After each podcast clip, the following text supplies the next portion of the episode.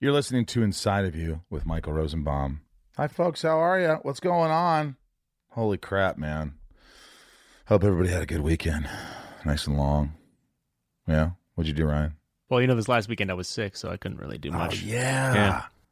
That sucked, man. You feel you- you're better now. I feel hope, better, yeah, Jesus. yeah. Yeah, you kind of looked like a bit of a smacked ass when you came in because you were wearing, uh, uh, you know, it's it's around Halloween now, so it's the uh, you have you were wearing the it the Pennywise costume I was Pennywise recently in a sketch on YouTube. Yeah, on a sketch on YouTube, which you can check it out. Where can I check that out? uh, it's on the Warp Zone YouTube channel. check that out. You'll check out Ryan. He's Pennywise, and he had to wear these contacts. He'd never worn them. Hate it. I hate contacts. Dude. I don't know how you do it. I, don't know how you I'm do it. wearing them now, but I'm still not used to them.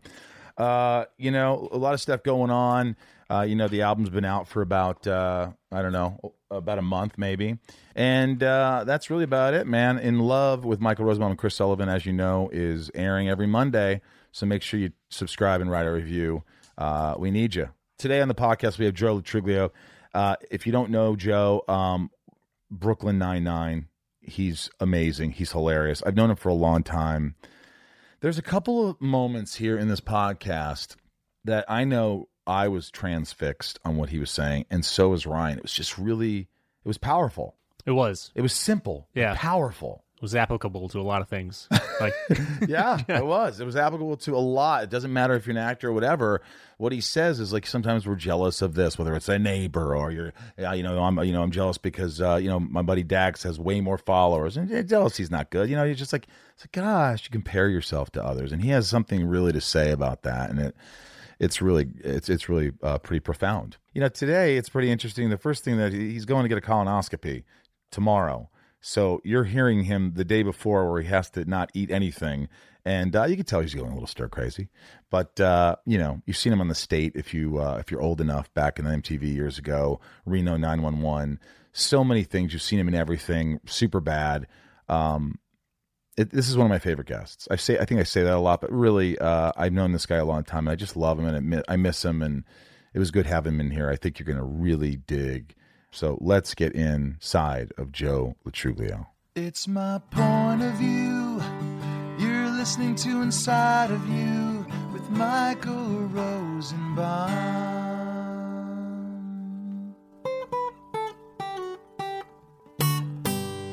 Inside of You with Michael Rosenbaum was not recorded in front of a live studio audience. I didn't know what the hell I was doing in the beginning. I was convinced that I should do a podcast. Someone goes, You got a Right. good voice, you know people, Yeah. have a podcast. So I didn't want to do it. And then I did it thinking, okay, maybe I can make some money. And then I realized, wow, it's not easy to make money in a podcast. A, No, I would everybody has a imagine. po- yeah. What happened was I probably would have quit, but s- one day I just started to become really vulnerable. Uh huh. Really, opened like up a bit. really, it was therapy for me because I realized the way I was living was not honest. I mean, Yeah. I think everybody thought, oh, he's got his shit together. He organizes everything. Yeah. You know, he was on a hit show. He's always working. He's doing this. He got God. The guy's always he's so happy. Well, I'll say this. I'll say that already you're an affable guy, you're a friendly guy, you're a warm guy, and you love conversation and you know people. I mean, that's those are the type of people that should be having a podcast. You're also uh, generous and curious.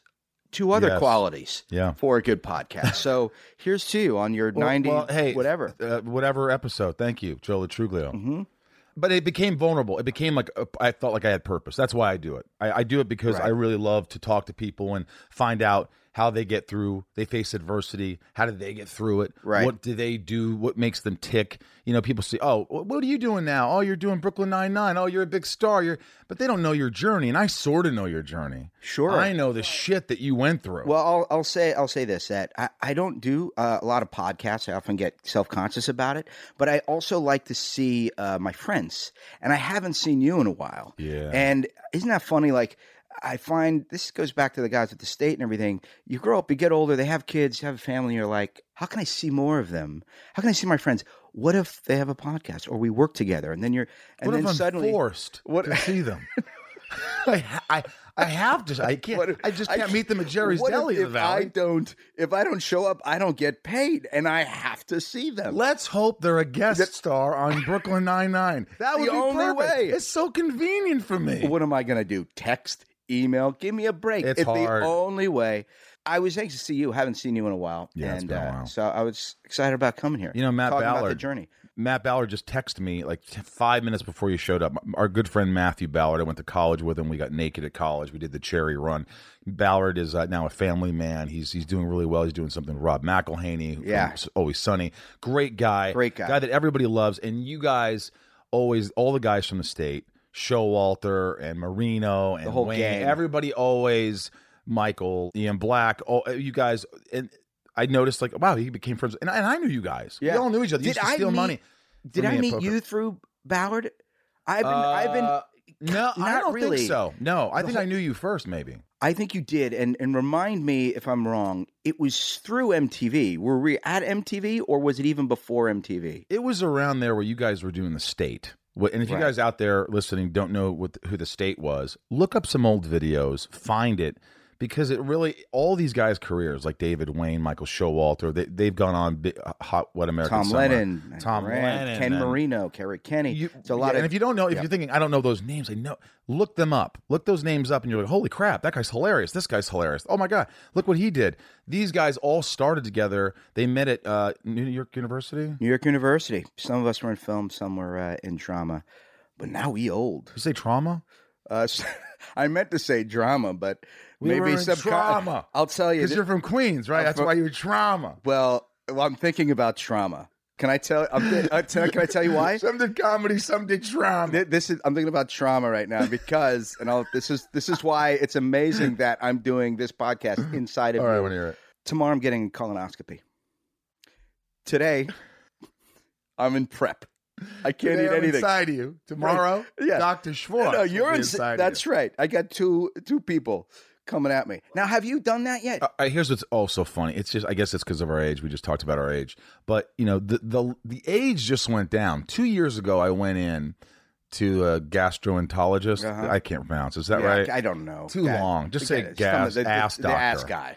You know. And I, I went to him because my buddy Harland Williams, you know Harland? Yeah. You know Harland's the, uh, if you guys don't know, he's, uh, he's been on the show, the dumb and dumber guy. Hey, you guys drinking out of some of Grandpa's cough medicine, are you, bud?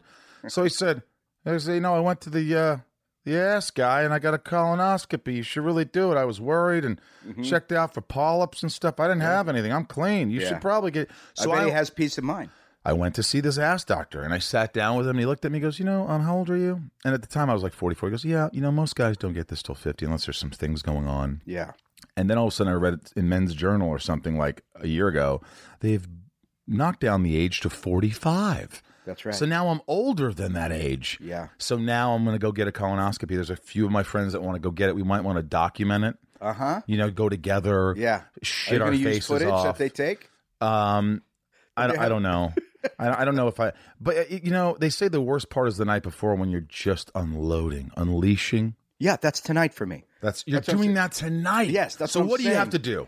So, by the way, uh, this is good for you guys to hear because it's important. So many of your listeners are of This is- colonoscopy age, I'm sure. Well, this is health, regardless if you have a husband, a boyfriend, or you're Sure. whatever. Whatever you it know this. This is Joe's However doing this help. tomorrow. What are you doing tonight to prepare? What are you doing well, today? Well, today, you know, it's just a clear liquid diet, guys. I get did no breakfast, water. I can have coffee, tea. The the instruction booklet says nothing red or purple. Now, do I drink Kool Aid? No. Maybe some of you out there would. So, or or popsicles. Do I have a lot of red or purple popsicles during the day? I don't have any. I can't remember the last time I had one of those, but I certainly can't have them today. Uh, Clear fluids. clear fluids, chicken broth, you know, some, you know, beef bouillon broth. How hungry are you right now? Not that hungry. I don't eat breakfast that much anyway. I But I'm, I'm- glad this this podcast wasn't at like four. that would have been. I would have been hangry. It's going to be tough later for me. Yeah, I'm glad we got you. When am, early. I get and when I go to my therapy session at five, that'll be interesting. Right before I when wonder. I haven't had any anything to eat. Do you still go to gonna be therapy? coming in? Still no. I just I just kind of started a few uh, months ago. Marital Yeah. problems. Uh, it, it it's everything. Your whole life. Yeah. It's everything, isn't it? Yeah. You see how I just jump in there? Marital But problems. marital issues. Who says that? I don't know. So anyway, that's happening for me tomorrow. So tonight, all fluids. You'll All be fluids, hangry. and You'll go to sleep. You'll you- wake up. Well, you have to take this liquid Oh, stuff yeah. at like you know right before you go to four hours before you go to bed. what is that? I, I don't know, but from what I hear from my friends that have done it, it just tastes terrible and it just makes you shit. I mean, that's you know clears it out, clears out the pipes. So you know, I kind of have to stay indoors. Did people prepare Ryan, you're laughing. Is this one of the? He should, it's funny. It's funny. This is Ryan, by the way. This is my engineer, Ryan. No, it's funny. Like you have to stay. You can't really go anywhere. And you know, a friend of mine just was going to have a screening tonight, and I'm like, I want to go, and he's like, actually, you know, we may have some. It, it's pretty tight. You you really want to go? I really do, but it might be good that I don't because dot dot dot. So uh, yeah, because because a lot of reasons. One, I have to have the very back row aisle. One, right. if you can't get me Right. that seat, I'm not coming yeah, yeah, or going. Oh, yeah, that's right. That it's important. I can't. I didn't want. I didn't want to put that pressure on him. Ryan's too young. Ryan here is uh, how old are you? Thirty-one. You're 31, so you Oh, don't even yeah, have to you're think of young this right now, right? Yeah. No, I got some time. Do you get prostate exams, Ryan? Uh, no. Have you ever had a finger in your buns? Well, that's different. You have had that. No. You haven't. Have you, Joe? Sure. I've only had one in my life, and I have this conversation with a lot of people. Oh, because a lot of guys will tell me they have fingers um, in their prostate. They get prostate exams, and I go, no, no, my doctor says it's unnecessary now. You can just do a blood test, check your PSA, and you're fine. Mm. But I'm hearing back and forth things like that. So I actually went to my doctor. I said, look, I'm I'm a little like uh, I don't know sensitive about this. Like Yeah. you, you have not put a finger in my ass. Yeah. in the 20 years I've known you, I don't Like I, we, we've, known each other a long time. How come no finger in the and butt? he goes, do you want one? I go, not if I don't. If you really don't think I need one. Even if you don't need one, is it that bad? I had one right before I had back surgery once, and there was no need because I'm like, I'm having back surgery, not ass surgery. Right. So the guy says, Mr. Rosenbaum, I'm gonna, you know, I, this is protocol. So if you could bend over, I want you to know that don't be embarrassed. Some Uh-huh. men, some men, not all men, but they occasionally ejaculate. and I and I told him if this happens, I'm going to jump eight stories to my death out That's this it. window. If this Of happens. shame, of shame and embarrassment. Could you imagine? You're you're there as a straight I- guy or would- a gay guy, Yeah. and this old guy puts a finger in your butt and you unload on this cold That- hospital floor. That'd be tough. It's just not personal. It's not a personal, intimate moment that you want to have, that you want to remember. Really, you know, yeah, you you want something with a little bit more uh, ambience. Yeah. tomorrow, t- tomorrow, do they? Um, do they? You, you wake up and what time's your procedure? Uh, I think it's around one, and uh, I got to be there around twelve thirty. I'm going under the gas, Oh yeah. Oh, the ga- is it gas or can they Your actually put you under? You Your- want gas, or you could take. Uh, or you can take uh the heavy duty drugs. you don't like that? Well, I, you know, it's not that, but I'm told that, or I was warned that you might not feel pain, but feel something. And I, I don't want to feel anything. I, I don't need to remember this. Just like go in there, tell me what's go, tell me what's up, and I'll wake up, and then you tell me. And and so uh, and so I'm going to go with the anesthesia. Oh, you go with anesthesia, so you can go anesthesia or gas. No, no, the gas being the anesthesia, or like like uh, like you know opioids, like uh, Oh. narcotics that they just like intravenously. I want to be out. I want to be out. Out. I want to wake up and go. You weren't in my ass. Yeah. I don't think you were. You can't prove it. Yeah, yeah. You, there's, you can like, yeah. There's, yeah. Show me pictures. Yeah. Oh, I- oh there they are. Oh, yeah, yeah, oh, you were in there. Yeah, you were there. Okay, fine. You know, Are you nervous? a little bit. I sh- I shouldn't be. I, I never used to be nervous about stuff like this, and I'm not really very nervous. But I had surgery before, like adenoids out, tonsils when I was a kid, and uh, it, needles don't scare me. But like, I don't know if it's you get older, you have more to lose, you're enjoying life more. You have a kid, Yeah, I have a kid. Eli, Eli, named after Eli Manning. stop it. No. You're a Jets fan, aren't you? Yes. Yeah, I So remember that. It's the Let's one not thing even talk about on. that right now. I almost, I almost, we almost named his middle name Jet because of that. Thank God we didn't. It would just would have. Well, you could have told people it was after a Wing song. Well, the thing. Well, a wing song. Jet. Uh, Oh, that. Oh, okay. Yeah. Oh, that's true. yeah. Well, you know, we decided that at the end of the day, when I hear the name Eli, I'll probably still think of my kid and not Eli Manning. See, before the kid comes, you hear Eli, I Right. think of Eli Manning. But now that Eli's here, I'm going to think of my son. Right. Uh, so that was quickly, that fear was quickly washed away. Right. Um, all right. Look, we've talked about ass for the first 10 minutes of the show. I mean, Mm-hmm. look, I've known you for a long time. We talk about the state. I remember those days when you were always so humble, so fun to be around. I just felt comfortable around you. Just a genuine guy. You've always been so genuine.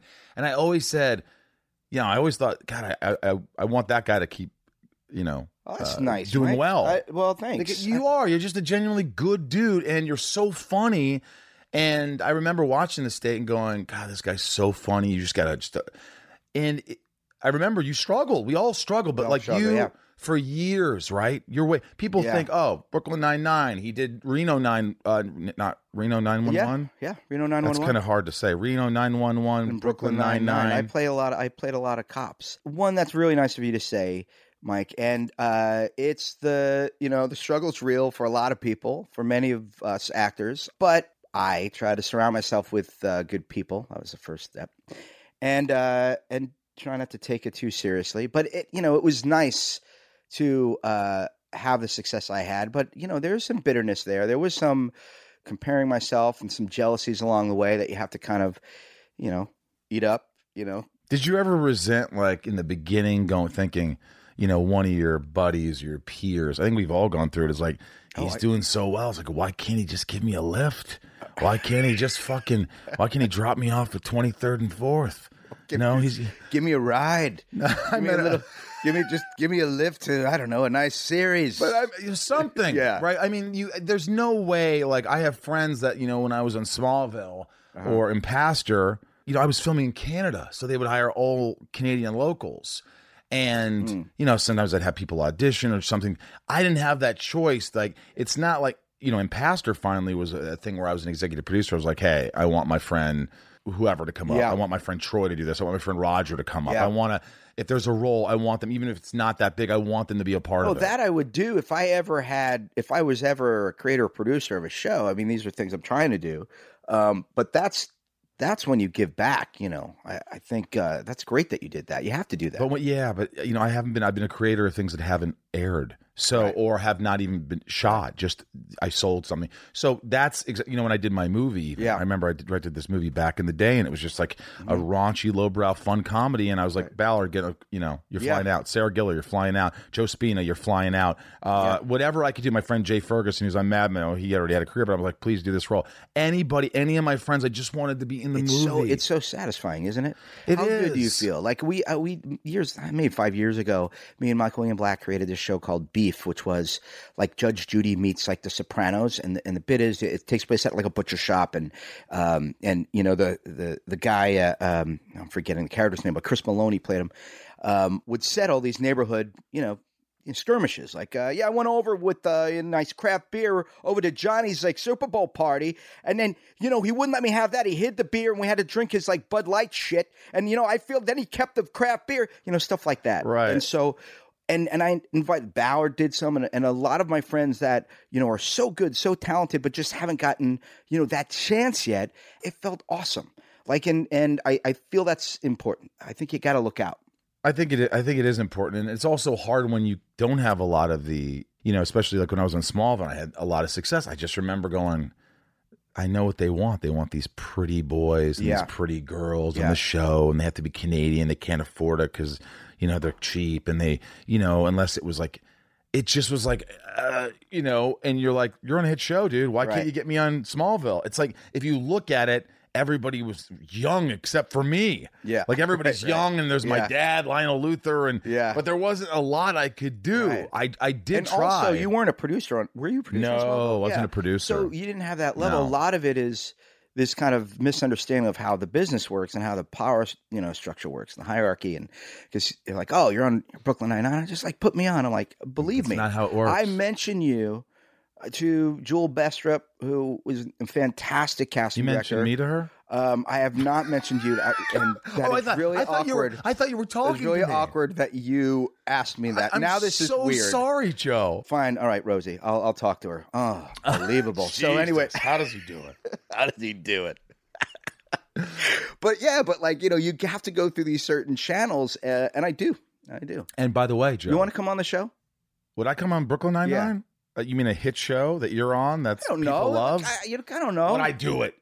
Look, Yeah, some people are I very just- selective in. I am. So, look, I am selective are. in terms you of like I just don't like. it. A lot of people go, "Why aren't you doing?" I go, you know what? I just want to do my own stuff, and I Yeah. want to. I unless it's like, obviously if it's something that I just you know Jensen Ackles, he's the, one, the lead on Supernatural. Okay. and he emailed me last night. He's like, "Dude, call your fucking agent and get on Supernatural. It's our last season." And I'm like.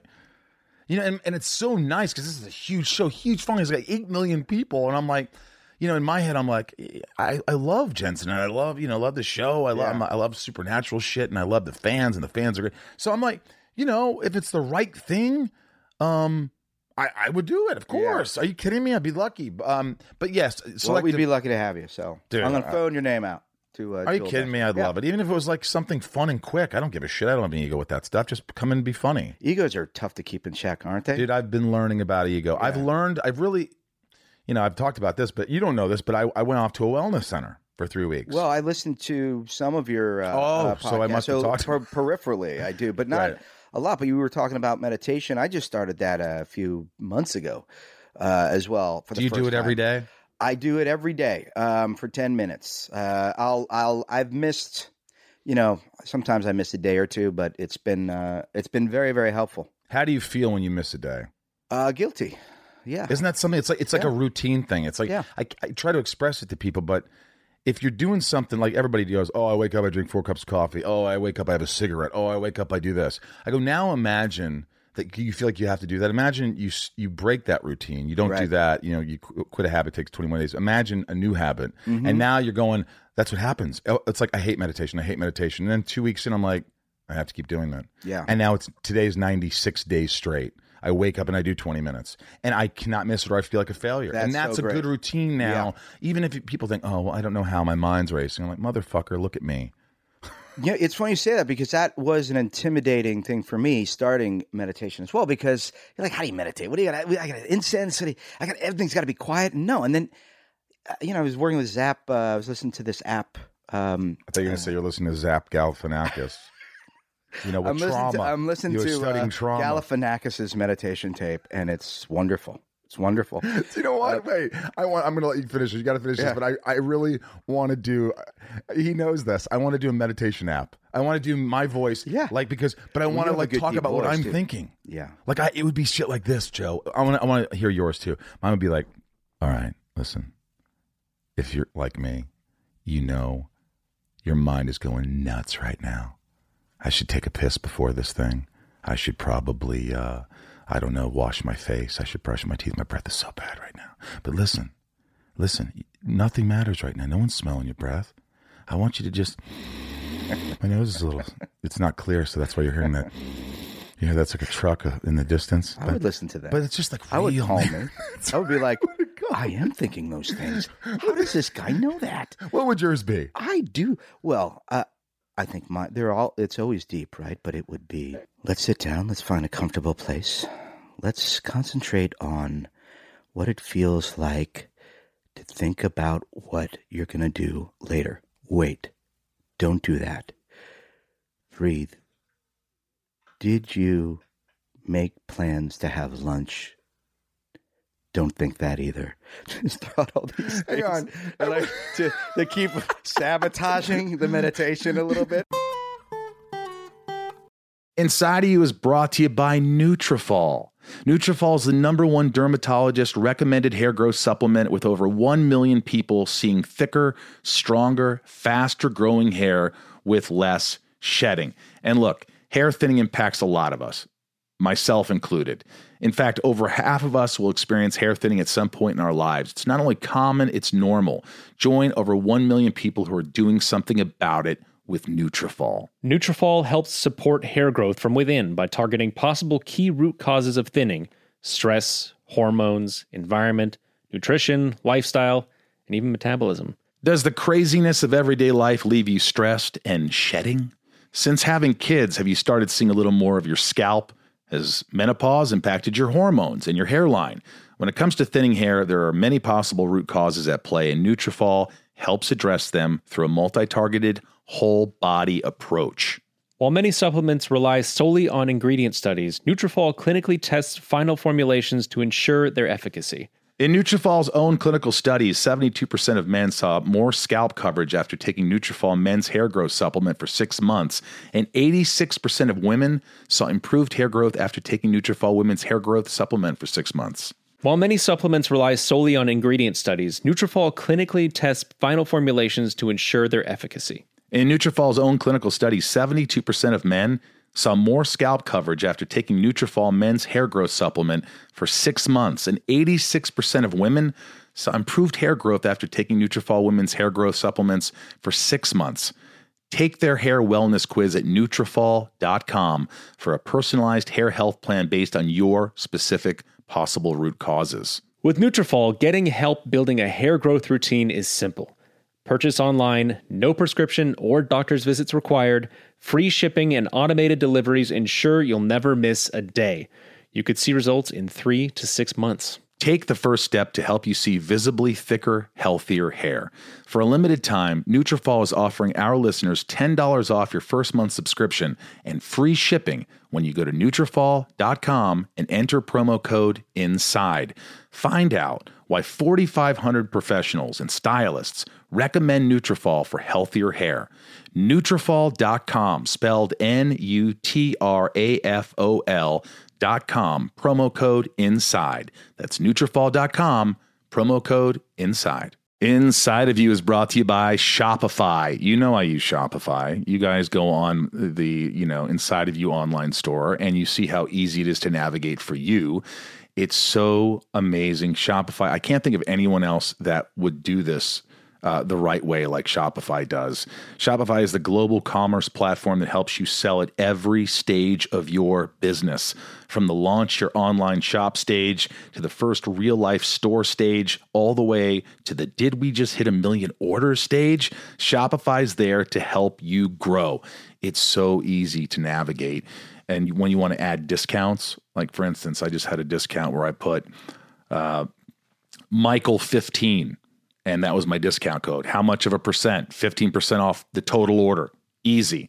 Adding products. It's so easy. You put a picture, you just upload a picture, you put a description. It, it, it does everything for you. And the analytics are so easy to use. Uh, this is the most selling product. Oh, I should get more of those. This is the least selling product. This is how much I made for this month compared to last year or last month. It's so easy to navigate. I feel like a pro, and Shopify has really helped me do that. Whether you're selling scented soap or offering outdoor outfits, Shopify helps you sell everywhere from their all in one e commerce platform to their in person POS system.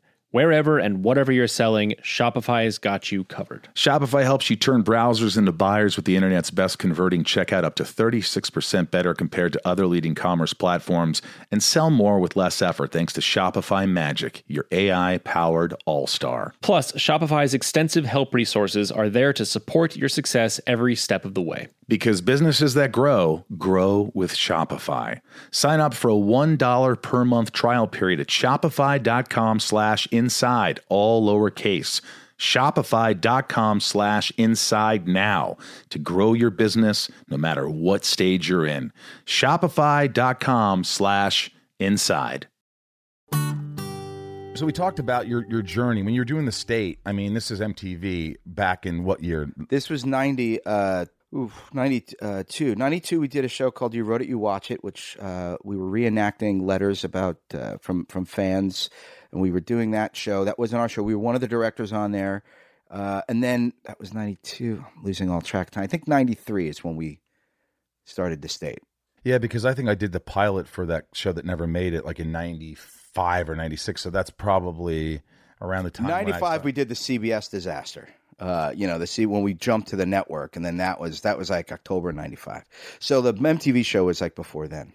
So what was it like? I mean, you're at New York University, you're meeting all these guys, these big personalities. Was there an immediate attraction, immediate love between all of you, where you were just like you all thought each other were yeah. really fun and you liked everybody? Yeah, there there was at a uh, we we took each other pretty quickly, and um, I don't know, it's one of those things where you you never know why this group of people got together. I th- I think we were all very smart, ambitious, extremely talented. Those guys are incredibly talented, and and so I feel like that, you know, people like that attract each other.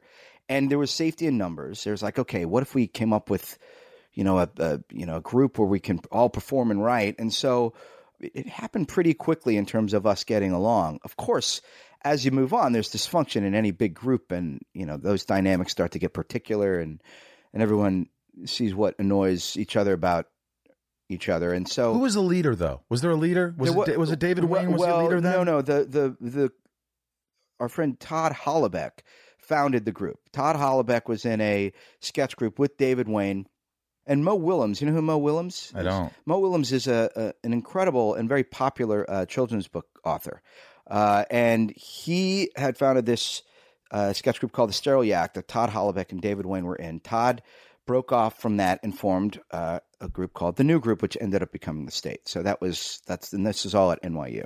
Now, who did you think, honestly, in the beginning, when you first were there and like in school, you're like, this guy's the funniest? Who did you look up to? Where you're like, Oh. I mean, not, not to say, look, this is then. So it's not like you're saying putting throwing anybody under the rug. Yeah, but yeah. Who was it that you're like, God, this guy's going to be a star? Wow. Well, you know, Ken was like that. Ken made me laugh very hard. Marino, Tom Lennon was uh, wicked smart and funny. Uh, although it's funny, Tom Lennon, and we talk about this, so I don't feel uh, bad sharing this. Like, I didn't like Tom when I first met him. Tom was very, Tom had it. Tom, Tom seemed very like arrogant to me and uh, standoffish. Um, and we ended up going in for this um, student film um, directed by uh, uh, Adam Marcus, who did one of the Jason movies and um, we were in the audition and we just hit it off. We had a great audition. We booked this student film, and uh, we've been close ever since. I love that man. He's generous, but it's interesting, right? How you meet somebody and like you don't take to them immediately, and then they become really, really close. Do you have you have friends like that? Yeah, I also think it's it's easy for people. To, I don't know how many times someone has you know said either about me or about a friend of mine or somebody I know or an actor, and now I've learned not to listen. They're like, "Yeah, my friend Joan, her friend John's friend Jim said that uh, Dax Shepard was not really nice," and I'm like, "Uh, why?" And by the way, this isn't a true story. This is Oh, not a true story. No, it's not a true story. But like, you know, and um, I'm like, why? Oh, I don't know. She said she went up to him to get a picture, and he didn't want to take a picture. I'm like, do you think maybe he might have been having a bad day? You think maybe he was in a rush? Was he eating? Was he? Yeah. You know, I'm a good judge of character. I think that's Uh-huh. a, a good trait of mine. For the most part, I, I meet people. I'm like, this person's good. I, I trust them. They seem like a genuine person. I, I my friends are, are better than me for Yeah. the most part. Um, but I, I give people the benefit of the doubt. They say so and so. I go, you know, That's well. That's why you have so many friends. I mean, I, you. What's amazing about you, Rosie, is that I, I went to your Halloween party. I don't know when it was, a few years uh, ago. well, probably on October. It- was it last year? It was at that me, place in me, and, City. me and Mather Zickel, Mather Zickel, Yeah. another terrific character actor.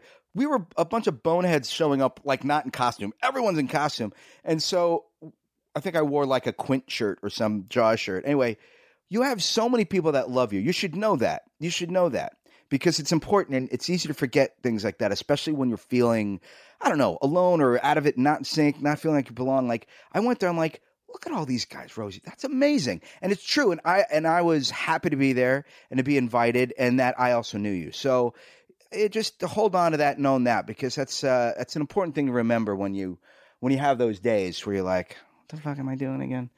But you know what? this? I want to say, first of all, I genuinely thank you for that. I think that's incredibly kind of you, and I appreciate that. The problem in my mind, it's not that I don't believe you. It's not that I don't think they love me, my Right. friends love me. It's this dichotomy of, yeah, of course, but then well, I'm always organizing stuff and doing fun things and doing this and having Thanksgiving and having a Halloween party and doing.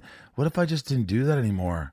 Would they Oh, still be see, showing? Would they still want to give a shit about me? would they still right, love me? And I, I, I would hope the answer is yes. Of course. I think some of them for sure. I'm just like sometimes I, I worry. I go, God, you're such a helper. You're such a people pleaser. You're such a like. I want to be liked, you know. Yeah. And it's you know it's kind of like, dude, fuck. we all want to be liked.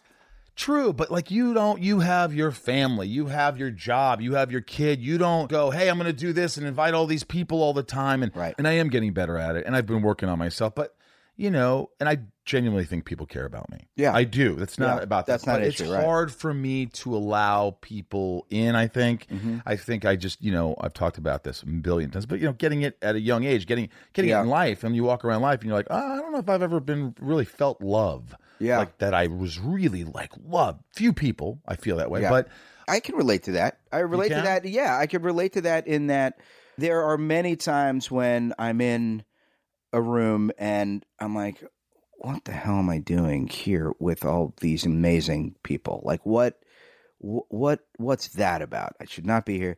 And I've realized that you're never in a room you're not supposed to be in. If you're in the room, you deserve to be in the room. Period. So that's helped me just take a step back, uh, back, take a step back, Trauma. trauma. What else? Zap is there? it. What else? Zap. So this is what happens when you when you prep for a colonoscopy. You just Yeah, you have no talk anymore. protein in your mind right now.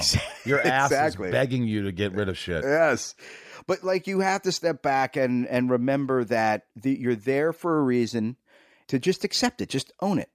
You know, and that's helped me. I hear your point too about having a family, right? If I you know, have this amazing place that you have uh with all these incredible things that inspire you in it, that's wonderful and yet you're like, well, what what else is there? What what about uh, family, all that stuff? Like I could understand where your where your head might start to spin and be like, what happens if I don't throw the parties? Is it just do I turn into Howard Hughes or or whatever it is? You know what I mean? But you won't, man. You won't. You won't. There's too many. You you you're a you're a people gatherer. You have an energy to you that just people like it. So don't sweat it. Well, I, I thank you, my friend. Yeah, I thank man. you, my friend. But um, look, back to you. Back to It's me. inside of you. What's in, it's it is inside of me. What else? Did we what we haven't talked about? Uh, what haven't we talked about? Well, Brooklyn. Well, I definitely want to talk about Brooklyn, but you know that that whole journey from going from the state into this, like you know, Oh, guest right. starring on things, and Oh. doing things. You were always like going, "Hey, you." I remember playing poker with you, and I remember being at bars with you. Yeah. and it's just like, "Hey, Joe, what are you doing?" I was like, "I you know, I might do this independent thing. I don't know. Yeah. It's paying." I remember going up to you, and you're in a quadruple banger. It's called. There's four. you know, you're staying in this thing that's What was I probably? The size of a. One of those little private urinals. Yeah, You know, we've all been in those. And you were just like, yeah, I'm doing this little bit part. I've waited 14 hours. I haven't shot yet. and I could just tell, like, you know, you didn't you sh- you didn't show up, but I knew it. Like you're like, I just I just want something to hit. Yeah, you know- want- I just want to be able to go on set every day. Yeah. and be have a purpose. Yeah. and say I'm here to do my part and and work. You wanted to work. You're starting. You're starting. This is a very uh, interesting part of the conversation we're segueing into now because what you're talking about is accepting when your time is. Right. I had a, a long time accepting when my time was going to be. Many actors go through that. Mark Evan Jackson just did a podcast with Brooklyn Nine Nine, and I was talking about Brooklyn Nine Nine in that I almost didn't go in for Brooklyn Nine Nine. I almost didn't get Brooklyn Nine Nine because I'd gone in, I put myself on tape for Allison Jones. Then they wanted me to come back in for a callback or a session. At that point, it was during a very kind of dark time in my career, in my head about my career. Like, you know what? I've done Superbad. I've done all these like little movies. Like, enough's enough. Like, everyone knows what I can do. Like, cast me or don't cast me. But like, I'm tired of it. I was really the ego was overwhelming, swallowing me up, and so I almost didn't go. And if I didn't go, I would not be on the show. Clearly, more importantly, the lesson learned is that no one owes you anything. And if you're doing a job because you're expecting to get another job, you got to find what you like about it. I know that you hear it all the time. You find the joy in what you do, but the older you get, you realize that's really the truth because it put me in such a a mood of um, I owe this and people know what I can do and just give it to me, give it to me. Entitlement that it really starts to weigh you down and it starts to infiltrate you in a, in in negative ways and you don't enjoy where you're around. I remember Ken Marino. That's why he's such a great guy. His wife Erica Oyama um, wrote this in really funny digital series called Burning Love that uh, Ken Oh, was yeah, I in. love and, it. Uh, so many funny people were in that, and uh, I was shooting that, and I was just in a terrible mood. And like Ken had to bring me inside, Like while we're shooting, you know, I didn't know disruption during the set, but between takes, I was just like not the greatest of moods. And he's like, "What's up, man?" He's like, "Man," I said, "Ken, I love you. I love this. This is so funny. Like, am I just gonna be doing this like web shows?" Like it was really narrow-minded, ungrateful type of stuff. And he heard me as a friend and he related. And here I am talking to someone that also hadn't got his big break. Ken's amazing. He's in all this stuff, but also hadn't gotten his break. And you realize you just end up sounding like a complete asshole because you can't see your path. You can't see when is your time. And it took me a while. And if I if I had kept in that kind of mode, well then I don't get Brooklyn Nine Nine. And now Brooklyn Nine Nine has given me a gift that is above and beyond. I mean, I have a new family. I've gone through life changes. Several of us have gotten married. Several of us have gotten have had kids, including myself.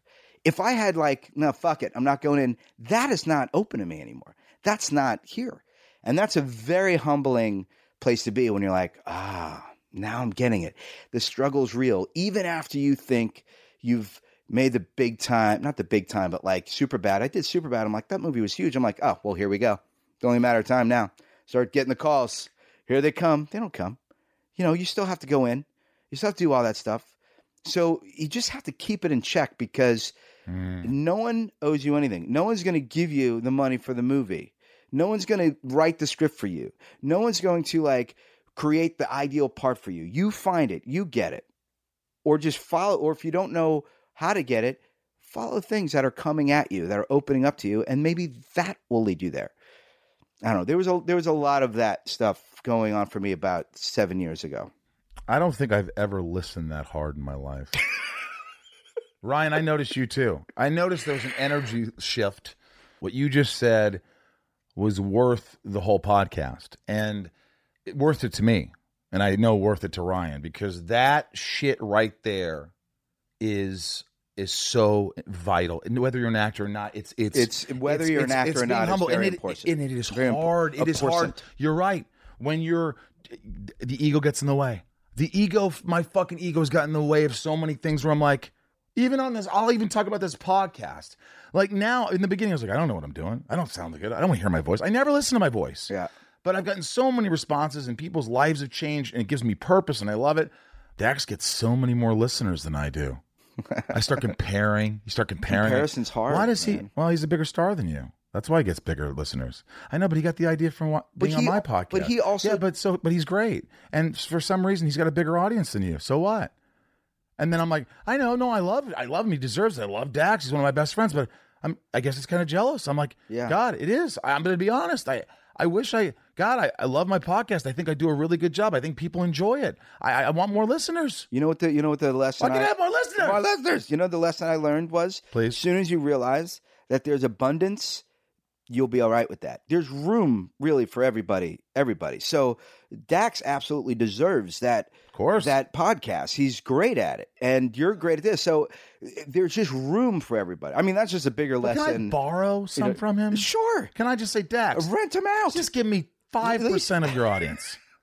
5% of Dax's audience come over here. just come on over. Because Let's- by the way, my fans are so loyal and they're, the listeners are so loyal. And even like uh, Jen from Legendary Films, who I met with about some projects Yeah. two weeks ago, I got an email from her today saying, I love the podcast. I listen to it. It's so good. And I'm like, oh my God. So people are listening and I love it. I'm not going to stop. I don't care if it's like, no, but as long as one person's listening, whoever you are out there, I really love doing it. So Mm-hmm. Right. I, whether I make a lot of money or no Right. money or whatever, I'm going to continue to do this because I really love talking to people like you. you could tell. You could tell. I, ju- I just like it. I'd like to do this my whole life. how great is it to you know to have an intimate conversation with interesting people some of which you have a history like myself others you met for the first time it's the best you said something reminded me of another story about comparison and jealousy it's i guess uh, 90 oh no it's actually farther than that it's in like 2000 the state is is long done i have been doing like commercials here and there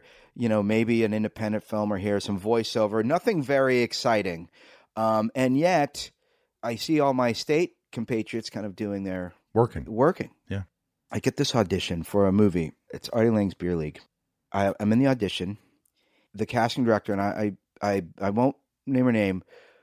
Says, "Okay, I'm. We're gonna. You're gonna slate, and then we're gonna. Uh, uh, you can slate your name. I'm gonna ask you some questions, and then we're gonna go into the uh, the scene. And by the way, don't. There's no improving. They really, you know, stick to the script. I'm like, oh yeah, all right, sure. So, uh, hi, Joe Lo Truglio. Yeah, Joe. And so you were a member of the state. Uh huh. Member of state, sketch comedy, met at NYU. And so, so many of your compatriots are like working at Reno 911, and some did Wet Hot, and everyone seems to be like working except for you. The slate is running, by the way. The camera's on me. Uh, What is that all about? I'm like, well, you know, uh, I'm just trying to do my thing, you know. Uh, Literally, in, inside, I'm like ready. I'm, I, I can't believe I'm furious. Like this ego and the and the comparison is just coming at me full force now because of this question. And I just decided, well, you know, I'm just doing my thing. Um, and in my head, I decided, oh, I'm going to be improvising now. There's, I don't, there's no sticking to the script now. I ended up uh, uh, booking the part, and it was, um, uh, it, it was, it was a really good feeling knowing that when you're up against it and they're throwing, you know, egg on your face and they're just really kind of beating you. Just stand up, come come at them, come at them. Now, in her defense, I, I don't think she meant to make me feel that way. I don't know. She just wasn't a good interviewer. I don't think she was a good interviewer, and I I don't or very aware of the terrible insecurities of actors Jesus. and the level of comparison that goes on with us every minute of the day. So I don't, I don't, I don't, I don't, you know, I'm, I'm painting her as a terrible person. She's not, I'm sure, but that was a terrible moment for me. Um, that I came out and I rose out of the ashes. You're Um, the Phoenix. That was the phoenix. Do you think that? Uh, do you think that doctors look at other doctors and go, "I'm, a, I'm just as good of a doctor as him. I don't have that, as many patients." Yeah. How how much is he making? Oh my God, I went to How many heart surgeries did did Ron do? I went to the University of Pittsburgh. Yeah. Where do you go, DeVry? Oh, I mean, I could. he went to St. John's. I mean, I think everybody does it though, don't they? Yeah. I think every everybody, you, Yeah. whether you're driving a UPS truck, it's same Right. thing. It's like, Right. dude, he's making more than me. I bust my ass. I work twice as hard as he is. um, comparison, jealousy. They're just monsters, man. But you know what? Look, I still get it. Um, I'm just able to be like, all right, that's what I'm feeling now. You still get it, right? You let let it. You let you know that it's going to dissipate. It's to go Jealousy? away. Uh, yeah. Do you know what? I, I I'm it's getting less and less. It really it truly it's evaporating because I'm tr- I'm really going what does it matter? What is it Well, honestly you feel like you're probably in the right place right now. I'm you, getting right? there because I I really feel like when I'm 80 Yeah. and I die what does all these things matter what does what does the house matter and and Yeah. jobs that I've done what matters is the memories and the the Yeah. friendships and the things that I the enjoyment of life Yeah. the taking Yeah. living not going through the motions not trying to compare not trying to be someone but being the best you can be being the best human you could be giving and trying to love. And that's Yeah. those are the things i'm working on. So when my agent gets mad and says dude you know do you want to work again? Do you want to like i'm like i, I am. I'm writing a horror script right now. I'm i'm pitching the script that i wrote for tv i uh, Mm-hmm. i'm doing an animated series with my friend harland. I am doing two podcasts. This is what i want to do. But that's not where the big bread and butter money comes from. I go you know what? If spielberg calls you let me know because Yeah. i'll answer that fucking call. Yeah. I'm lucky, by the way. This isn't like, look, dude, I've said this. If I am like broke and someone goes, well, you, yes, I'll do anything. I don't care what it is. I Yeah. work at Burger King to make money. I don't care. That's how my whole mentality was work, work, work, work, work. But then I got to a point where, look, I'm not fucking, I don't have like, I don't, I don't Brooklyn Nine Nine. Who knows what the fuck?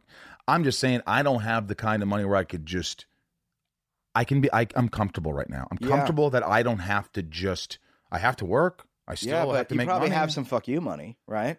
I don't know how much fucking. Yeah, it's more. Not I mean fuck- that, yeah. that that for me for me you know uh, many goals for a career, but for me is to that's why Brooklyn Nine Nine is just amazing. You know, is to have a great job, obviously, and and with people that you love. But you know, you, you don't have control over that. Ideally, I'd love to have a nice savings of money. So, like, if jobs come along that I really don't want to do, I can say no. yeah. I want to work on this movie. I mean, I, I think for many actors, many many people uh, in the in the creative arts, I think have that goal. That's realistic. No one wants to do anything they don't want to do. I think part of the reason maybe it's easier for the jealousy to go away now is like, well, you know what? I'm like in your 20, you don't know every everything is possible. You don't know what you want to do. And you see people doing, "Oh, that looks cool. That looks cool. That looks great. I want to do that. I want to do that." And you get older and you're like, "Oh, I actually want to do this and I'm doing it." You know, I'm I'm writing my movie or what. And it makes it easier. Then you're not comparing. Yeah, you know, I also think You that feel like after, you're in the right place. after 25 years of uh, you know whatever, I'm 47. There has to come a moment where you go, "Oh, that's not working for me. yeah. also, by the way, and the bigger thing, That doesn't work." by the way, we're all dust. That, All right. That's what I was We're- trying to say. We're all dust. That's what I was trying in the wind. yeah. In the wind. We're all Kansas lovers. that, that, that's what I was saying. You said it more frankly, more uh, compact. We're all. d- That's what. So what does it matter? You know what makes me feel better? Pizza. making someone else feel good. Maybe, you know, I think we're all put on this earth maybe to just make other people happy, which will make us happy if we're making other people happy. With if we're helping other people, that's making us feel good. If you're doing something Yeah. that contributes to society or humanity, whatever it is, and I think for a lot of my life, It was me, me, me, me, me, me, me, me. Show, show, voiceover, uh, travel, friends, this. There wasn't that connection, and now just working with hands-on in charities and working with people and trying to help people and going somewhere for four hours to and and leaving going i might have helped someone today. I Yeah. hope i did. That's that's to me. I, I swear. It actually makes me tear up a little because so food on foot is a nonprofit organization that I'm a part of. It's for homeless people, and um, they are high functioning homeless people. So a lot of times people get money from the government that are mentally ill and things, but the people that are actually high functioning that could work and they could do those are the people that suffer. So they don't get the money. So a lot of times you see these people on Sundays when you're feeding the homeless and you're doing these things. And this organization's great because it, it says if you're motivated, if you want to be, if you want to have a job, if you want to have a place to live, you can. Yeah. And that's what the organization's about. We're going to help you do that, but you have to show us That's that great. you're motivated. So just Sunday, this guy Eric graduated the program, and I'm just there, and I'm you know, and we're all there's a hundred and something people there, and people come there just to say, "Oh, I fed the homeless today," and that's nice. They showed up. Whatever, it Yeah. doesn't matter. You're there. You're there. And they, he starts giving his speech about just saying, "Hey, man," you know, and he was very humble, and he's just mm-hmm. like, you know, telling about this is where I was, and the, what this organization did, and I just, I was just lost in that, and in my heart, That's so great. I felt part it, of that. and I and I honestly had to back up because I didn't want all these people to see me kind of crying. Yeah. So I just backed up, and I just and that feeling is worth so much more than Right. most of the bullshit feelings that you get that aren't even real. any anything know? anything to stop thinking about yourself is a good thing. I think. I mean, eh, you know, that, it, that's a good lesson to remember. Like, oh, I gotta get it off of me. It's just you feel like a whole weight is off you. You're like, and then like what you're saying, you see this change that you're making in other people. It's such a. Wasn't Letterman talking about this at? I think after his heart attack, he was talking about like just how great it is to like help people. Like it's really true. Like, like for instance, my amazing wife Beth Dover is at the federal building right now, bonding an immigrant out of jail so he can get with his family. You know, she's with this organization called uh, Immigrant Families Together that will make a huge difference to a person. I mean, she's incredible for many, many reasons, but uh, th- that is only one of many things I love about her. But that feeling is like uncomparable to anything. Like, can you imagine? You- You're going to have a picture of a man that gets to go back to his three kids and his wife that are here in San Antonio that he was going to get to.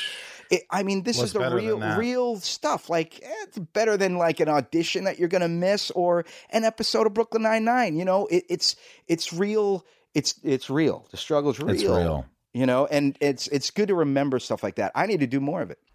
I think everyone needs to do more of it. I think if everybody just took one day out of the week to do something, just to go, go to a old age home, go to a convalescent home, go to a, a homeless shelter, join Food on Foot, join me on a Sunday, go to a Ronald McDonald House, uh, help Echoes of Hope with foster youth, anything a day, and you spend three hours, and you're gonna go, what am I doing? I worry about me all the time, all the time, and this is just taking a moment. You'll be surprised. You'll be surprised. surprised at how good you feel. Like it is like, oh my god, this is How did I incredible. not think of this? Yeah. Helping other people. How have I been so blind? Yeah. Wow. Yeah. fe- Helping people feels good. hey. Do you still do you stress? Do you still uh, on set? Do you uh, do you uh, when you're learning your lines? no, no. are you stressed at all anymore? No. You No, know no, your no. stuff. You Yeah, go in, yeah, you are excited about work. Mhm. You don't ever go, Oh my God, I'm fucking up. I can't do this. No. No, that no. Uh, and Has that ever happened? Oh, of course, of course. I think uh, early in the beginning, you don't want to fuck up, and you don't want to. Uh, you, you think you're not good enough, or you, you're trying to get your your your sea legs on whatever new production you're on. But uh, I mean, I've been doing this so long, So and. I and I love that I've been doing it so long that it is second nature. I, I remember there was a time where I used to work for like an hour every night. I just don't have the time to do Oh, that yeah, anymore. dude. Like I'll like and I do stuff now like morning of like makeup trail, look at sides and start like learning them and start thinking of bits you immediately. learn the lines on the day of yeah. Yeah. because it's more improvisational feeling. No, because it's just like such a tool now. Like, like it's seven years. Like you know, TV. Yeah. You get used to like how much time you'll have between shots and like you you know you have time to really look at it. You also know your writers. You know the language of the script. You know that they know they're writing for your character. So it's easy for you to think to that like that character and therefore remember it easier. Yeah. So so True, you true. know you're not thrown like if I'm look if I get a job tomorrow where I'm playing this like dramatic role You with have a like speech v- uh, or- uh, or verbiage or even not a speech but longer lines that have different rhythms. You'll work on it I for need a to work on that. Like I Charles Boyle is like you know you know back of my hand you know Right. uh, in a great way and so I don't stress out about how to do Boyle anymore. You know. So it's normal for me, like when I'm doing a role or it's dramatic or whatever, that I really take a couple of days to learn those lines that I have to know. They're not just like a line here, three lines Yeah. here. I'm, you know, if you're in a big chunks of scene and you have speeches and things like that, I can't. I've never been one to wake up, go to work, look in the trail, and go, "Oh, here we go." And yeah, I got it. I know those people. You, Kristen Bell, you know, whatever. A lot of people. There's something that's so stressful to me about not knowing my lines when I'm on set. There's something so stressful to me that my maybe it's ADD. Maybe in this new drug that I'm on for my ADD, which helps me, maybe I could do it. Yeah. But there's so I'm so distracted that you know when I'm on set and there's like, oh, we're gonna shoot it now, or We're gonna. I, I just have to be so prepared. Yeah, well, you're a hard worker. You know how long it takes to like. I wish uh, I could do it. what you do. Well, in Smallville, were you like that even after a Oh, few it seasons? didn't matter because they, I always had a lot of lines, and and I I, always I, I, different I- show, but I couldn't learn them. Like you know, Mm. even Jensen, I was talking on Supernatural, and those guys they they'll look at it and they'll have tons of stuff, and they go, yeah, yeah, yeah, yeah, yeah, I got it, yeah, yeah, pretty good. I'll get it on the second take. Yeah, I'm so I, mean, I think I'm so consumed and worried about failing and and everybody looking at me like I'm not good and Mm-hmm. Right. I'm a failure that I, I'm so hard on myself that that's where that comes from, and I don't know how to change that. I don't know how to change that. right. You don't. You know, that's a great thing to know about yourself. You know, by the way, I know we started late because I gave you a tour around the, the homestead. I don't care. I'm in no. toys. Oh, you want to do some quick uh, lightning rounds? I just feel. Did you get to everything? You know, it does, it's not about doesn't- getting into everything. It's more right, about life, like the, the moment. You'll see. You'll see how these work. But you know, lightning rounds. Are you sure you got everything? Uh, we haven't even. I don't know. Jenna Fischer was like, "Do you even want to talk about The Office?" I go, "Uh, not really." Oh, that's so cool. I Because love everybody that. talks about The Office. Yeah. Everybody knows Brooklyn Nine Nine. Andy Samberg, Terry Crews, all these guys. Yeah. Is there? Uh, obviously, you have to say The this. girls. Are there anyone on that set that you're just like, Ugh. No. Are they all great? Yes. I like. I, I know. It's It's, just like you want the dirt, eh, but yes, it's. They're all incredible people. They really are, and I, I, Do you yeah. party with Samberg? Does Do I say, party with "Hey, him? We're friends. Joe, I want you to come out with me tonight. Joe, you want to go to this yeah, thing? Yeah, we'll we'll do. We don't go out a lot because he's also a father, uh, and you know he's got a life. But like we have, here's what we do. So Andy and I have this thing every year where we um, we make a bet. It used, to, it used to be about the show where we're like, how many flashbacks do you think there'll be this season? And that was fun for a while. You make like a over under on it, you know. And you bet you- for money. for, for for money or like steak dinner is what we do. Okay. And so w- we haven't done that in a while. But now, the past three years, we've been doing like who has the worst record, the Jets or the Niners? He's uh, he's a San Fran. Niners are doing well. Yeah, and so exactly. So what I'm getting to, uh, there was one, there was one uh, season where, you know, the Jets were doing it was, it was who had the worst. Record. It was record. after. Uh, It was who had the worst record, and the Jets got off to a great start, and the and the Niners were terrible, and it looked like I was going to lose. It looks like the Jets would have the better record, and then the last half of the season, the Jets tank, and like the Niners had this surge, and the Jets end up having a worse season. Therefore, the steak dinner. That is not the case this year, where it's such a joke. The bet was who has the better record.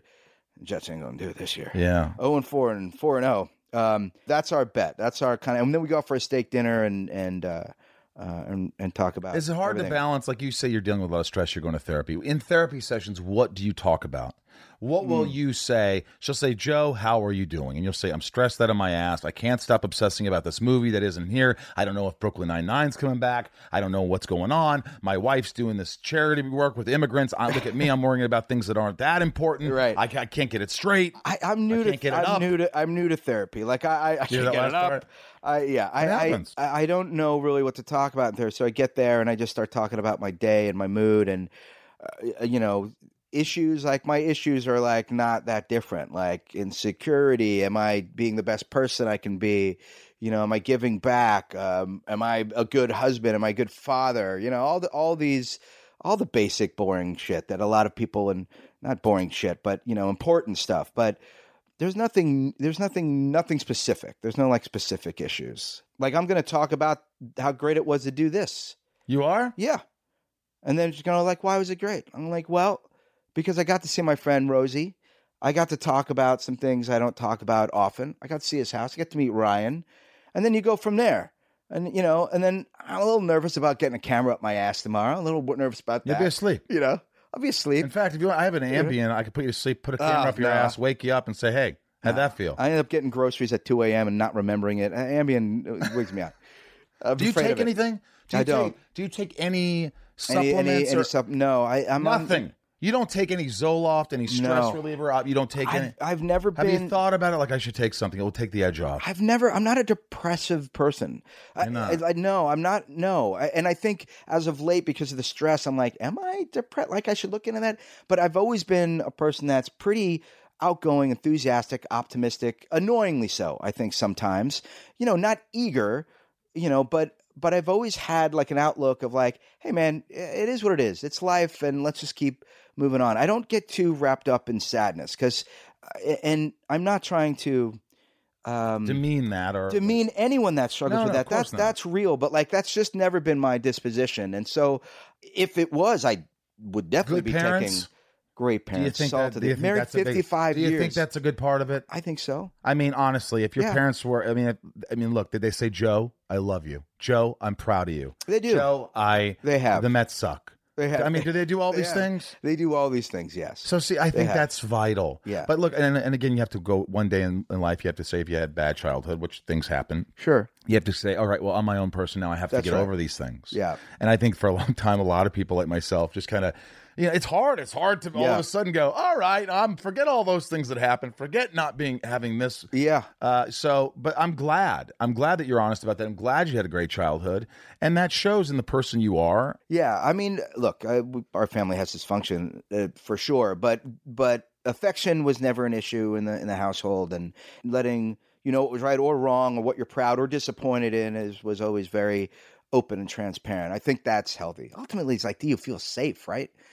Like I have a kid now. I'm like, my job is to love and protect this child and just make him feel safe. I feel like if you feel safe, then then you're going to be off. You have a good start. I think if you feel safe, whether you're a child or as an adult, you're going to be the best you can be. Yeah. I think that if I'm safe, whether it's on set with people who I, I respect and I feel comfortable, I could try things, I could take risks. They're not looking at me uh, Yeah. funny. Whether you feel safe as a kid, which is most vital, Yeah. to be like, hey, you know, even if I drop the ball, I'm not a stupid idiot. I don't Yeah. suck. My I'm, my dad's proud, or Yeah. those things are so important. I think being safe. It sets you up. It sets you up for a really productive life that's receptive to everything. Well, you know Sure. what? You've just earned yourself an inside of you mug. Ah, I want one. Yep, you got one on the back of it. Can you read what it says? It says, You should know this already because you, you like you read the sides and you get it right away. You, should, you read that two hours ago. "Thank you for allowing me to be inside of you."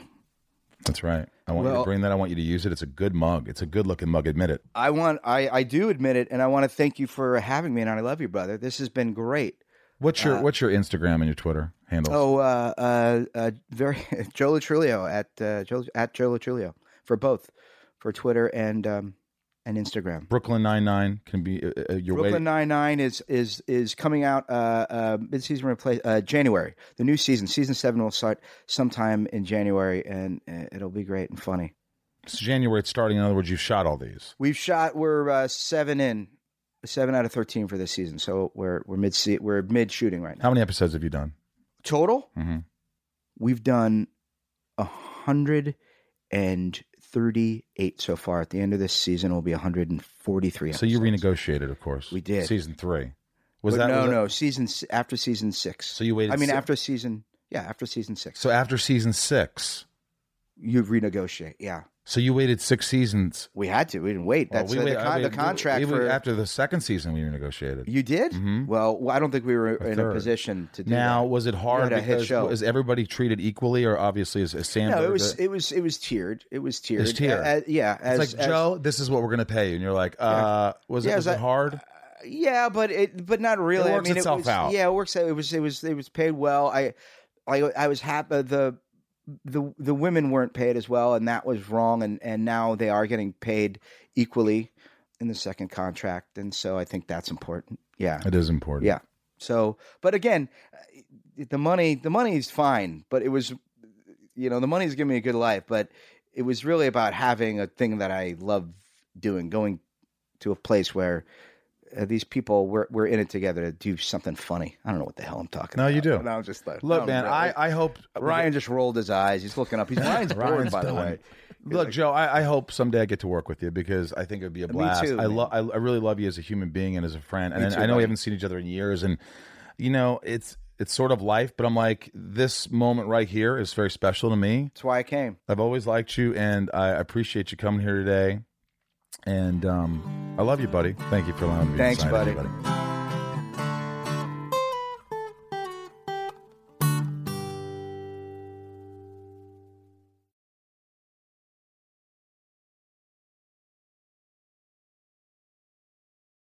Welcome to Talkville, the ultimate Smallville rewatch podcast. Guest star Sarah Carter as Alicia Baker, although I didn't really work with her a lot. But Tom did, and they had some real big smoochy scenes. Yeah. Can we talk about that? Could there be any more sex? What was a three page makeout scene that just kept going? Good Lord, we get it.